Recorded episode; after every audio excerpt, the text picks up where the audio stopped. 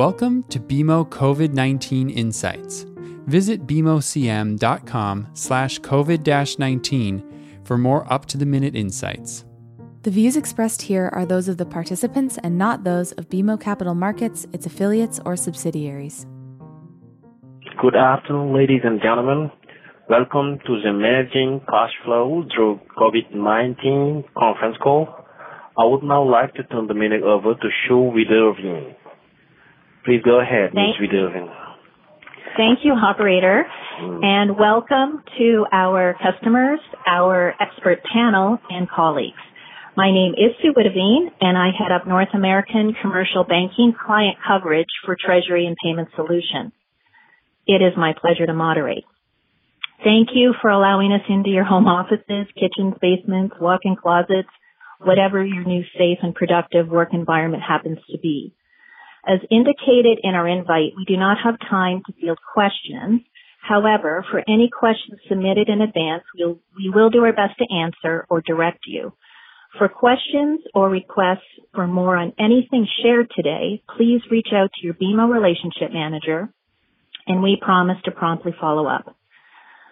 When there is no playbook for what we are all facing right now, it's important to have the right experience and expertise around the table to share information and help support each other to navigate through this challenging period in the path forward. That's why we asked you to join us today. And we have a lot to cover over the next 45 minutes, so I'm going to walk you through the agenda quickly.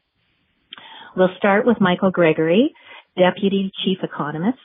Michael will share cross-sector perspectives to give us context, as well as relevant economic info to support the actionable insights to be provided by the speakers to follow.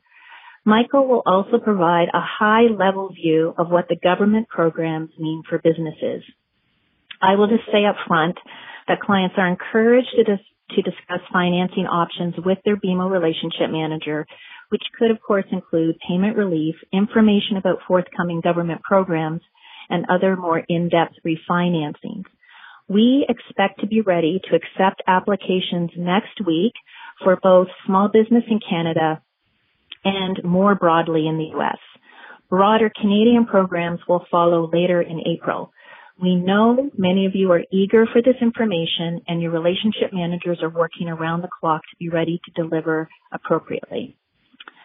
So Michael will then hand off to Jim Santoro, BMO Capital Markets liquidity specialist, who will address the current environment, including interest rates and liquidity solutions for your cash needs. Our key message to every client is that we have competitive, flexible options for your cash. We are very focused on this and understand this as a top priority. Please reach out to your TPS coverage professional. Jim will then turn it to Megan Kelf, who heads product for North American Treasury and Payment Solutions. Megan will underscore our continued belief that the most effective, efficient, and safest means to manage cash and make payments generally and especially in this environment is with digital and image-based technologies. And she will also share best practices with respect to business continuity and the benefits of our, of our OLBB platform. Megan will transition the call to Larry Zelvin, head of our financial crimes unit, who will be reinforcing important lessons we need to keep in mind with respect to fraud risk. Criminals are taking advantage of organizations and infiltrating networks at alarming rates. We're hearing this from our clients every day, and it's no surprise given the higher percentage of remote workers, pressure to get things done, often having limited or even no access to standard systems, and therefore a need to circumvent your current processes. You have an opportunity, and I would add an accountability to be one step ahead of these fraudsters, and BMO can help. So that's my intro. Let's get started, and over to you, Michael. Thank you very much, Sue. Well, good afternoon, everyone. All right. Well, the escalation of business closures, uh, job layoffs, and furloughs along with the uh, stay-at-home orders uh, in response to the COVID-19 crisis, is having a devastating impact on the Canadian and U.S. economies. The quarter that started yesterday is poised to become the worst since the Great Depression. GDP data on a quarterly basis only started in 1961 in Canada and 1947 in the US, but the 25% annualized contraction, repeat, 25% annualized contraction we're expecting for both in Q2 will be the worst in these histories, and we judge there are net downside risks to this already shocking result. And with both economies kind of hitting that COVID wall last month, Q1 growth is going to be pulled into negative territory as well. We look for the Canadian economy to contract at a 6.5% annualized rate in Q1, worse than the 5% U.S. downturn owing to the rail disruptions and the disproportionate pain caused by the collapse in oil prices. Therefore, we're in a technical recession. The economic indicators are now revealing just how bad this short-lived recession will get. For example, a recent report pegged the number of Canadians filing for EI benefits at a minimum of 2.13 million last month, enough to boost the jobless rate from 5.6 currently to well into double digit territory. U.S. initial claims, it was reported today, rose 6.6 million in the week ending Saturday and 3.3 million in the prior week, with a double digit destiny looming here as well. However, as quickly as economic performance is plummeting, policymakers are responding just as rapidly. On the U.S. side, the Fed cut policy rates by 150 basis points with the Fed funds target range now at 0 to 0.25%, back at that zero lower bound. Quantitative easing was reactivated, but unlike uh, the previous episodes, there was no set amount, and commercial mortgages supplemented the purchases of uh, treasuries and MBS. The Fed has also reestablished its special purpose vehicles to buy about $400 billion of commercial paper and asset-backed securities and again, unlike uh, the previous episode, uh, they're buying corporate bonds and loans. Uh, treasuries kicking in $400 billion of capital and these special purpose vehicles are only going to skyrocket as part of the $2.3 trillion economic support package President Trump signed last Friday. Treasury will give the Fed an additional 454 billion of capital to work with. The Fed has essentially moved from being the lender of last resort to the U.S. banking system to being the lender of last resort for the whole entire U.S. economy, with the potential for close to $5 trillion in total lending via the Fed. And taking the $2.3 trillion package and the two much smaller packages that came before it altogether, they weigh in at about 11% of pre-crisis GDP. And now there's even talk about a phase four package that would include uh, infrastructure spending very similar to the 1930s New Deal. Now, on the Canadian side, the Bank of Canada also cut policy rates by 150 basis points to 0.25%, which is also the zero lower bound again.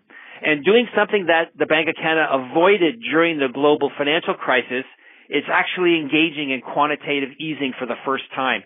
It's going to purchase $5 billion of Canadian bonds per week until, in their words, the economic recovery is well underway. And it's also introduced programs to support liquidity in the markets for commercial paper, BAs, MBS, and provincial bills.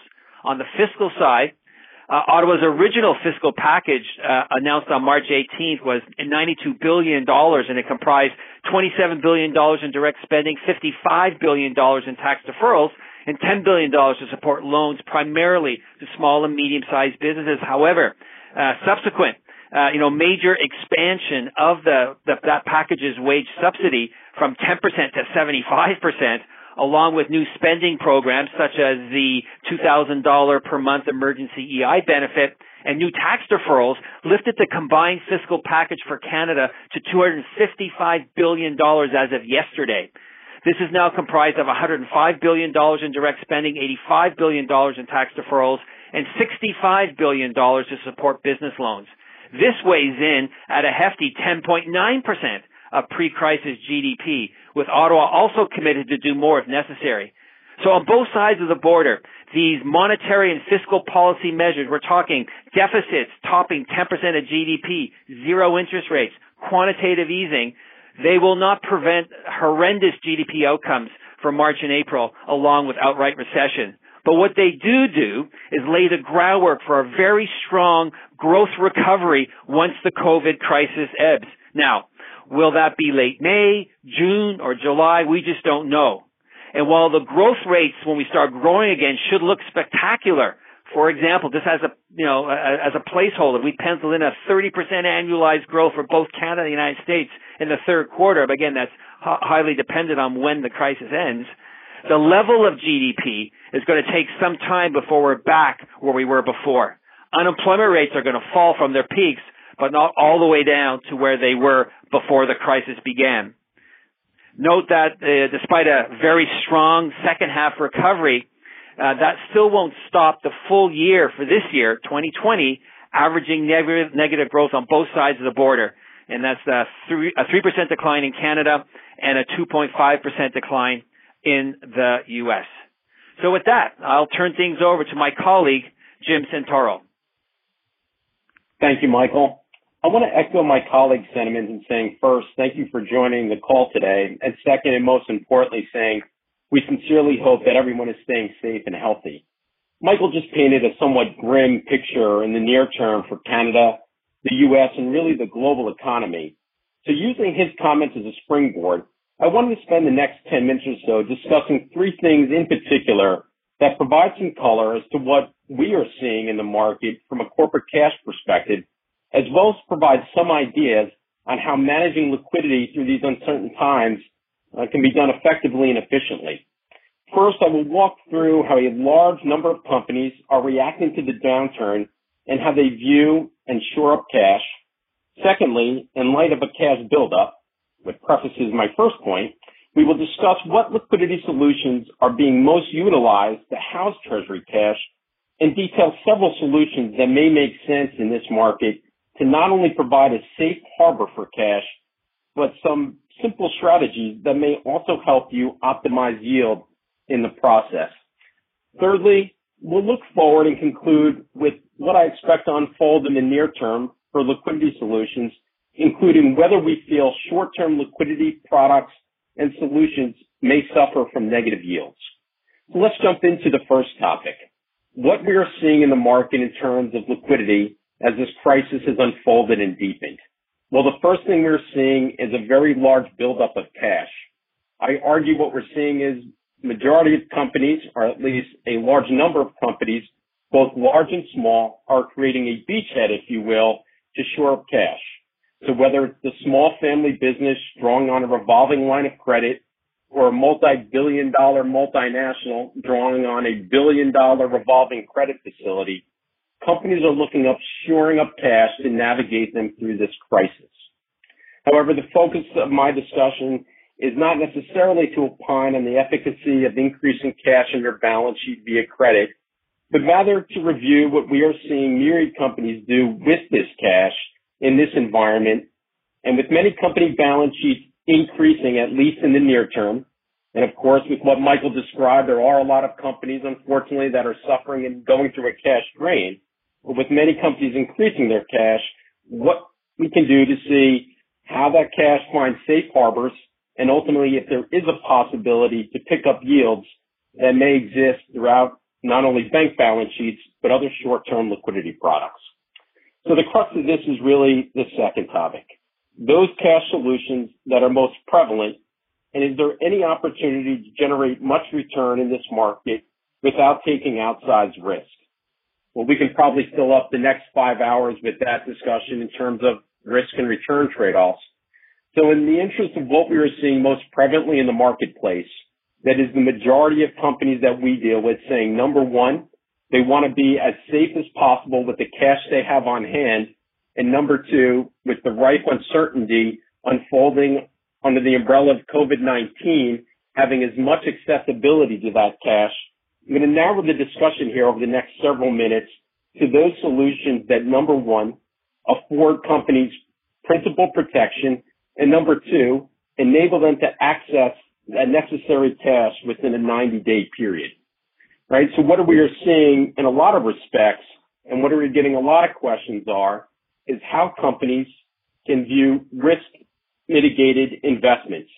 And first and foremost, we're having a lot of questions now on sovereigns and what yields in either Canada, government paper, or treasuries are yielding, and how clients can get into government or treasury only money market mutual funds.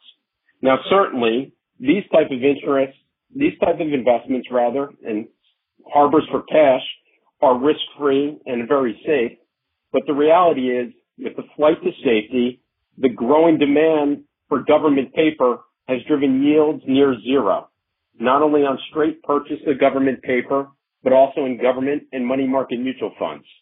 So certainly, if you're taking a look at leaving money either in government Canada bills or treasury bills, what you're seeing are yields approaching zero, and most recently, yields on U.S. treasuries have traded negative. While this is a risk-free solution and only funds governed by CDIC and FDIC can also be considered risk-free, you will not see much return, and this safe harbor may not be as attractive as those solutions that may potentially offer you additional yield opportunities. Now, not to be self-serving, but we all also, we are also seeing a large influx of cash going into bank deposits. And why is this? Well, as many of you recall, unlike 2008, which was the last great recession or real economic downturn we saw, it started as a banking crisis. It evolved into an economic crisis and then permeated through the economy. In 2020, what we have here right now is a health crisis. As Michael has pointed out, it's leading to certainly an economic crisis and may ultimately become a banking crisis. But the reality is this. Banks, especially those well capitalized, are in infinitely better shape than they were in 2008 and are proving to be an incredibly safe harbor for cash. And as a result, a lot of money is coming on to bank balance sheets. And even though there's been a 150 basis point yield reduction from both the Bank of Canada and the Federal Reserve over the last several weeks, vis-a-vis some other short-term instruments, government paper being one of them, there are still yield opportunities even in daily overnight liquid instruments. So it is certainly something to consider and work with your bankers on to see not only where are the safe harbors and how your accessibility to cash can be improved, but what yield opportunities they may see, or you may see rather, especially if you're building up your cash position.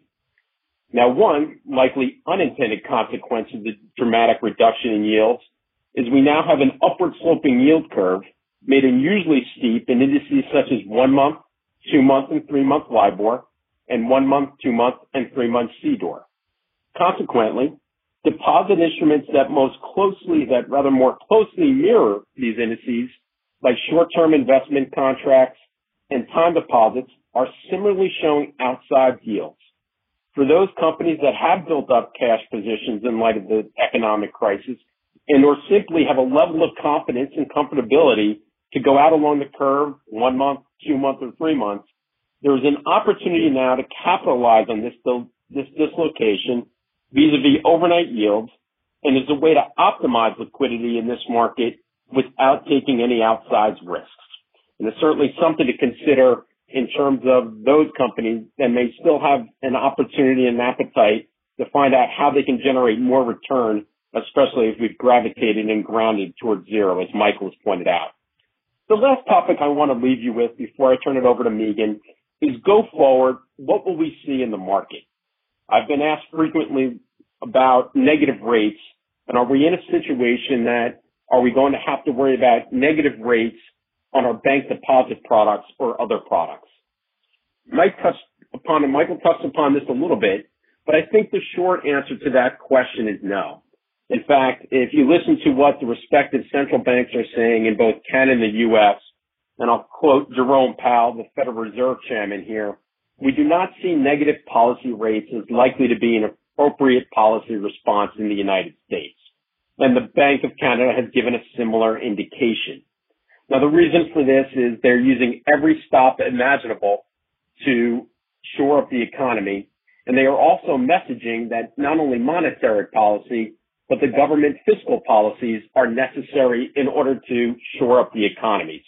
So negative rates are probably not going to be used until all fiscal policies are exhausted. And the reality, even then, they will need to be seriously considered because using the Eurozone and some of the Nordics as an example, negative rates in those parts of the world have not had the effect that they expected to have when they were instituted several years ago. So where does that leave us? That leaves us with an evolving situation that as things hopefully improve as the year progresses, We expect to see a normalizing credit market and more liquidity in the marketplace, and the current outside yield in medium-dated indices and term deposit solutions, including call deposits, short-term investment contracts, time deposits, et cetera, will significantly lessen. Yield on sovereigns and government money market mutual funds will slightly improve, but in light of the flight to quality and where treasury and government yields were historically, we'll probably not see that much improvement.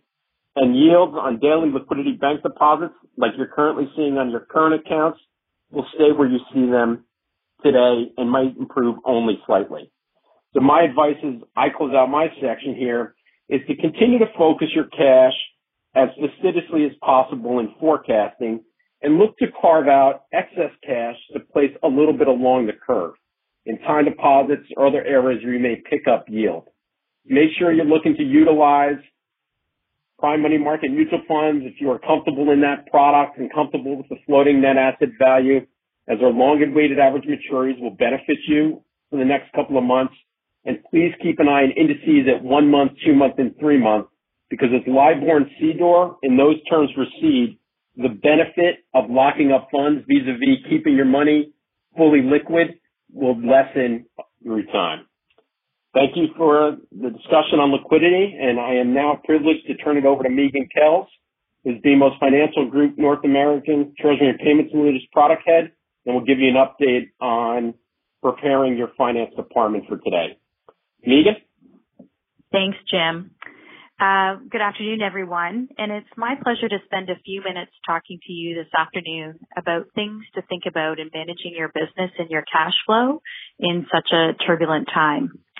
I don't want this to be a sales pitch today, so many of the things that I talk to are likely not going to be new for most on the call. Many of you are doing a host of these things already today.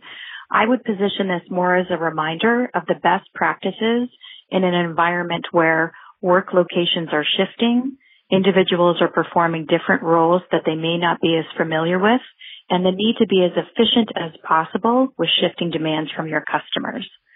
I think there's the three themes to keep front and center when you're thinking about your cash flow with everything going on. Going digital, considering the use of mobile, and staying safe, having a heightened awareness of your controls and enhancing your security. First theme of going digital. Most of you on the call today are on our online channel, Online Banking for Business, OBB, and that's really the first step. Its sole purpose is to help you move your money in a simple, reliable, and secure way anywhere that you're doing business, including the kitchen. As Jim mentioned, cash flow and working capital is key. So just a, um, a reminder that OBB does have a cash flow forecasting tool that can help you manage your cash flow with a history of transactions so that you can examine the inflows and the outflows of your business. But thinking about how you optimize sending your money and receiving your money is really key in this critical time. One thing I will say is there's very few things that can be a positive outcome of the current global situation, but perhaps one of them is the environment is right to quickly move to digital. If your company or your suppliers or your customers are not there yet, I think you will find that people are moving there themselves because they have to. Sending your money. OBB has lots of options for sending money online. EFT, ACH, tax and bill payments, wire payments, Interac transfer in Canada, BMO Global Pay for low value international payments out of Canada, Zelle in the US, and importantly, sometimes forgotten, BMO corporate card. So our role in product is really to work with your payment relationship manager, as Sue talked about at the top of the call, to assist you in how you optimize your payment strategy. How do you send your payments in the most efficient and cost effective way? So we can help you think through across all of the payments you normally make and what's the right mix of payment type once you view your payments through the lens of dollar size of the payment, currency type, finality of the payment requirements, and the payment information details that you want to send. We can help you identify and contact vendors that accept card payments to help you and your vendors improve working capital and also maximize the card rebates to add revenue to your business when you need it most. For situations where you may typically issue checks you may find your partners are more receptive to receiving payments via different type, like ACH or EFT. So as you contemplate these different payment options, we have also ramped up our onboarding teams to help you get up, get set up and transact quickly. Similarly for receiving money, OLBB has a variety of choices to help you collect funds faster. E-transfer, EFT, Deposit Edge for cash, which is our smart safe, or Deposit Edge. For those that are in a heavy check environment for receivables, we uh, encourage you to think about Deposit Edge. And we've been working with our scanner suppliers to ensure they have an inventory ready to go as we see uh, demand increasing for this solution. And again, a great time to reach out to your payment relationship manager so that we can work with you to encourage your customers where possible to send their payments via an electronic method, as we know some companies have been incenting their customers to do just that. The second theme would be going mobile. Now is a great time to consider downloading the OLBB app on your tablet or phone so your office can be where you are. As Sue mentioned, the kitchen, the basement, or anywhere that your dog is not barking. Uh, the mobile app does not have every single feature, but it allows you to do most things. I would also be bold and ask you to consider using biometrics. That's a capability that's built right into the app and your approval can be done using your eyes, face, voice, or fingerprint. The OLBB app can be downloaded in less than five minutes and you can download the biometrics piece with at least two modalities like eyes and fingerprint with one minute after that. And we have over 4,000 users transacting using the app and biometrics today. So to close off this section, I also wanted to mention we've made a significant investment in OLBB around self-help. We're very conscious that call centers and help desks at different companies that you may be reaching out to have very long wait times. And you will experience a slightly longer wait time with us as well, but we were well on the journey of beefing up our self-help tools so if there's things like the Help Center, a searchable keyword uh, tool that enables you to look up certain topics. It also includes videos. We've also invested in a tool called Show Me, which gives you interactive real-time walkthroughs of common tasks like setting up a new user. The last theme before I turn it over to Larry is stay safe.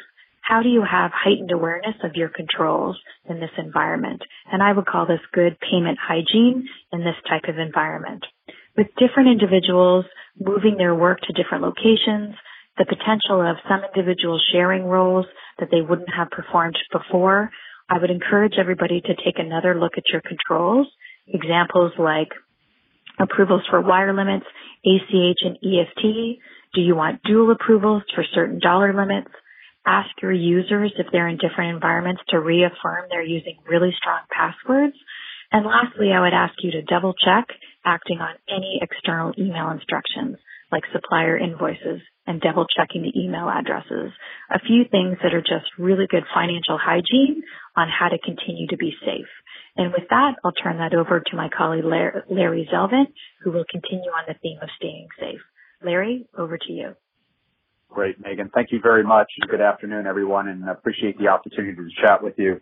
Uh, I lead BMO's financial crime unit, so I oversee cybersecurity, fraud, physical security, and crisis management for the company globally. I'm going to talk a little bit about the COVID-19 operating environment, talk about the security situation because of COVID-19, talk about BMO's security approach, and then finally talk about company, family, and personal security. And I'm going to do it all in about eight or nine minutes. So the COVID operating environment prior to this pandemic, no one in the security industry ever envisioned the remote access environment we're all working at at this scale. The use of remote collaboration tools, out of band conferencing systems, messaging platforms, and productivity apps are being used at an unprecedented scale. We'll just look at Zoom as one example. Our processes are changing quickly and creating new risks. At the same time, there's more money in the systems than ever before, trillions of dollars from the United States government, billions from the Canadian government. These funds are incredibly important for companies and individuals alike, but they also present a huge opportunity for cyber criminals, and believe me, they're aware. Just in the last few days, the FBI, the United States Secret Service, Europol, UK National Cybersecurity Centers, the U.S. Department of Homeland Security, the Financial Services ISAC, the Canadian Center for Cybersecurity, and also the International Association of Police Chiefs have all given very stern warnings about the security threats that are being uh, occurring at this time. Some vendors are reporting in the security space that they're detecting uh, threats 600 to 800 times greater than what they saw prior to the COVID crisis. Thousands of COVID-related websites are being created on a daily basis, and they're going after mobile apps too. Regrettably, many of these attacks are going after healthcare uh, services, everything from the World Health Organizations to Centers for Disease Control, hospitals, and pharmaceutical companies. There have been some financial companies that have also been successfully attacked, such as Finastra, which is a financial technology company, and Chubb, which is an insurance provider. A few days ago, the Wall Street Journal had an article that said that cyber threats and the fraud threats may not be known for weeks. I regret that article, while very good, underestimated because we're starting to see an extraordinary amount of these uh, threats showing up on a daily basis. So we don't have the time that we once thought. When it comes to security, there are gaps that we are aware of, and there are gaps that we are likely un- have yet to imagine, but that will show up. But let me give you some of the more common themes that you need to be on the alert for. Email schemes are really revolving around friends, family, and coworkers that have tested positive. Fake emails from the Centers of Disease Control or World Health Organizations, requests for charitable contributions, uh, emails that are offering financial relief, fake cure vaccine and test kits, decontamination, personal protective equipment, and supplies shortages. What are they after? Usernames and passwords, date of births, government identification numbers, financial data. They're either looking to steal money right away or potentially sell access uh, on something called the dark web. Additionally, we need to be on the alert for greater insider threat or insider trading, denial of service, and business email compromise threats. Physical security threats could also increase too over time. At BMO, we, our security approach evolved over the last few years. As I said, I lead a group called the Financial Crimes Unit, where we have cyber fraud, physical security, and crisis management all in one organization. That gives us a synergy that very few, if any, companies have. We have within our fusion center, at the financial crimes unit, we also have our security teams working elbow to elbow with bankers and business function experts from legal, risk, and communications, just to name a few. It is a truly unique approach to security, but one that we think is the 21st century model and provides the best uh, capabilities for not only our bank, but our clients and partners. We're also using a follow the sun methodology that allows, that ensures that the BMO security team never sleeps. We're always on an alert to detect and respond to security threats because our teams around the world are always present and ready. We're also closely connected with colleagues around the world, government law enforcement and others, as well as security vendors to stay well connected to the new threats as they emerge. We're using artificial intelligence and machine learning to do cyber and fraud detections and then we're also making sure our global facilities remain secure as most of our workforce works from home. When you look at your company, your family, and your personal security, I'd offer a few things. First, heighten your awareness of the threat. Slow down, and as we used to say, stop, think, and connect. Many of these cyber attacks are occurring because people are distracted, because they're fearful, or they're just going too fast. Stop, think, connect. That's better than any software, any artificial intelligence can can provide at this time. I'd also offer watch your finances closely and look at them often. Report anomalies quickly. If, if they have access, if they have your username and password, it'll probably show on your account. The sooner you can find that and report it to the appropriate uh, group, the more likely you are to get your money back. As Megan was saying, biometric authentications and two-factor authentication should be uh, part of your routine. And if you have any applications or any financial uh, services that you're not using two-factor biometric authentication, I would strongly encourage you to do so quickly. You also need to ensure your computers remain up to date on the latest software. That includes your iPhones, your iPads, your any other tablets or any other mobile devices. If you have an iPhone, go to settings, go to general, and go to software update. If you have numbers which are red associated to anything on your devices, you really need to go in and look at it because there are security um, updates that are happening regularly, and if you do not employ them on your computers, you're putting yourself at great risk. Lastly, stay up to date on the threats by Googling cybersecurity or fraud and look at the latest news articles.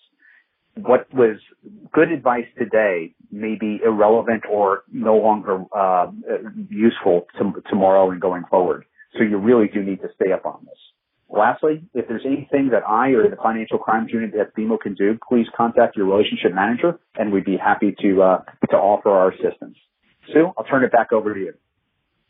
Okay. Thank you, Larry. And thank you, Michael, Jim, and Megan. Um, everybody, it wasn't intentional that we started with Michael, who who raised our blood pressure. Then then Jim and Megan did a good job normalizing it with their reassuring advice, and then Larry raised it right back up again with his always uh, fascinating insights and also very good tips.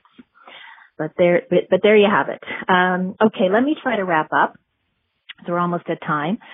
Uh, as BMO Vice Chair Kevin Lynch wrote in yesterday's Globe and Mail, governments, businesses, and households globally have been shocked and shaken to the core by the COVID-19 epidemic. And, and Michael's comments at the outset certainly echo that sentiment. Right now, public health protocols to slow the spread of the virus are the priority. And this has required unprecedented degrees of business and social shutdowns around the world.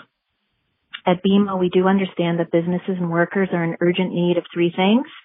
Liquidity, liquidity, and liquidity. And I will just add in prudent uh, fraud uh, mitigation measures as well. So during times like these, speed wins and simplicity in stimulus delivery is its enabler. At BMO, we are here to help you navigate and find solutions, so please reach out to us. Thank you so much for your time and attention. And with that, today's call is concluded. Stay well, everyone. Thanks for listening. You can subscribe to this podcast on Apple Podcasts, Spotify, or your favorite podcast app. For more insights, visit bmocm.com slash COVID-19. This podcast has been prepared with the assistance of employees of Bank of Montreal, BMO Nesbitt Burns Inc., and BMO Capital Markets Corporation. Together, BMO. Notwithstanding the foregoing, this podcast should not be construed as an offer or the solicitation of an offer to sell or to buy or subscribe for any particular product or services, including, without limitation, any commodities, securities, or other financial instruments. We are not soliciting any specific action based on this podcast. It is for the general information of our clients. It does not constitute a recommendation or a suggestion that any investment or strategy referenced herein may be suitable for you. It does not take into account the particular investment objectives, financial conditions, or needs of individual clients. Nothing in this podcast constitutes investment, legal, accounting, or tax advice or a representation that any investment or strategy is suitable or appropriate to your unique circumstances, or otherwise constitutes an opinion or a recommendation to you. BMO is not providing advice regarding the value or advisability of trading in commodity interests, including futures contracts and commodity options or any other activity which would cause BMO or any of its affiliates to be considered a commodity trading advisor under the U.S. Commodity Exchange Act. BMO is not undertaking to act as a swap advisor to you or in your best interests, and you, to the extent applicable, will rely solely on advice from your qualified independent representative in making hedging or trading decisions. This podcast is not to be relied upon in substitution for the exercise of independent judgment. You should conduct your own independent analysis of the matters referred to herein, together with your qualified independent representative, if applicable. BMO assumes no responsibility for verification of the information in this podcast. No representation or warranty is made as to the accuracy or completeness of such information, and BMO accepts no liability whatsoever for any loss arising from any use of or reliance on this podcast. BMO assumes no obligation to correct or update this podcast. This podcast does not contain all information that may be required to evaluate any transaction or matter, and information may be available to BMO and or its affiliates that is not reflected herein. BMO and its affiliates may have positions, long or short, and affect transactions or make markets in securities mentioned herein, or provide advice or loans to, or participate in the underwriting or restructuring of the obligations of issuers and companies mentioned herein. Moreover, BMO's trading desks may have acted on the basis of the information in this podcast. For full legal disclosure, please visit bmocm.com/legal. To access our full disclosures for equity research reports, please visit researchglobalzero.bmocapitalmarkets.com slash public dash disclosure slash.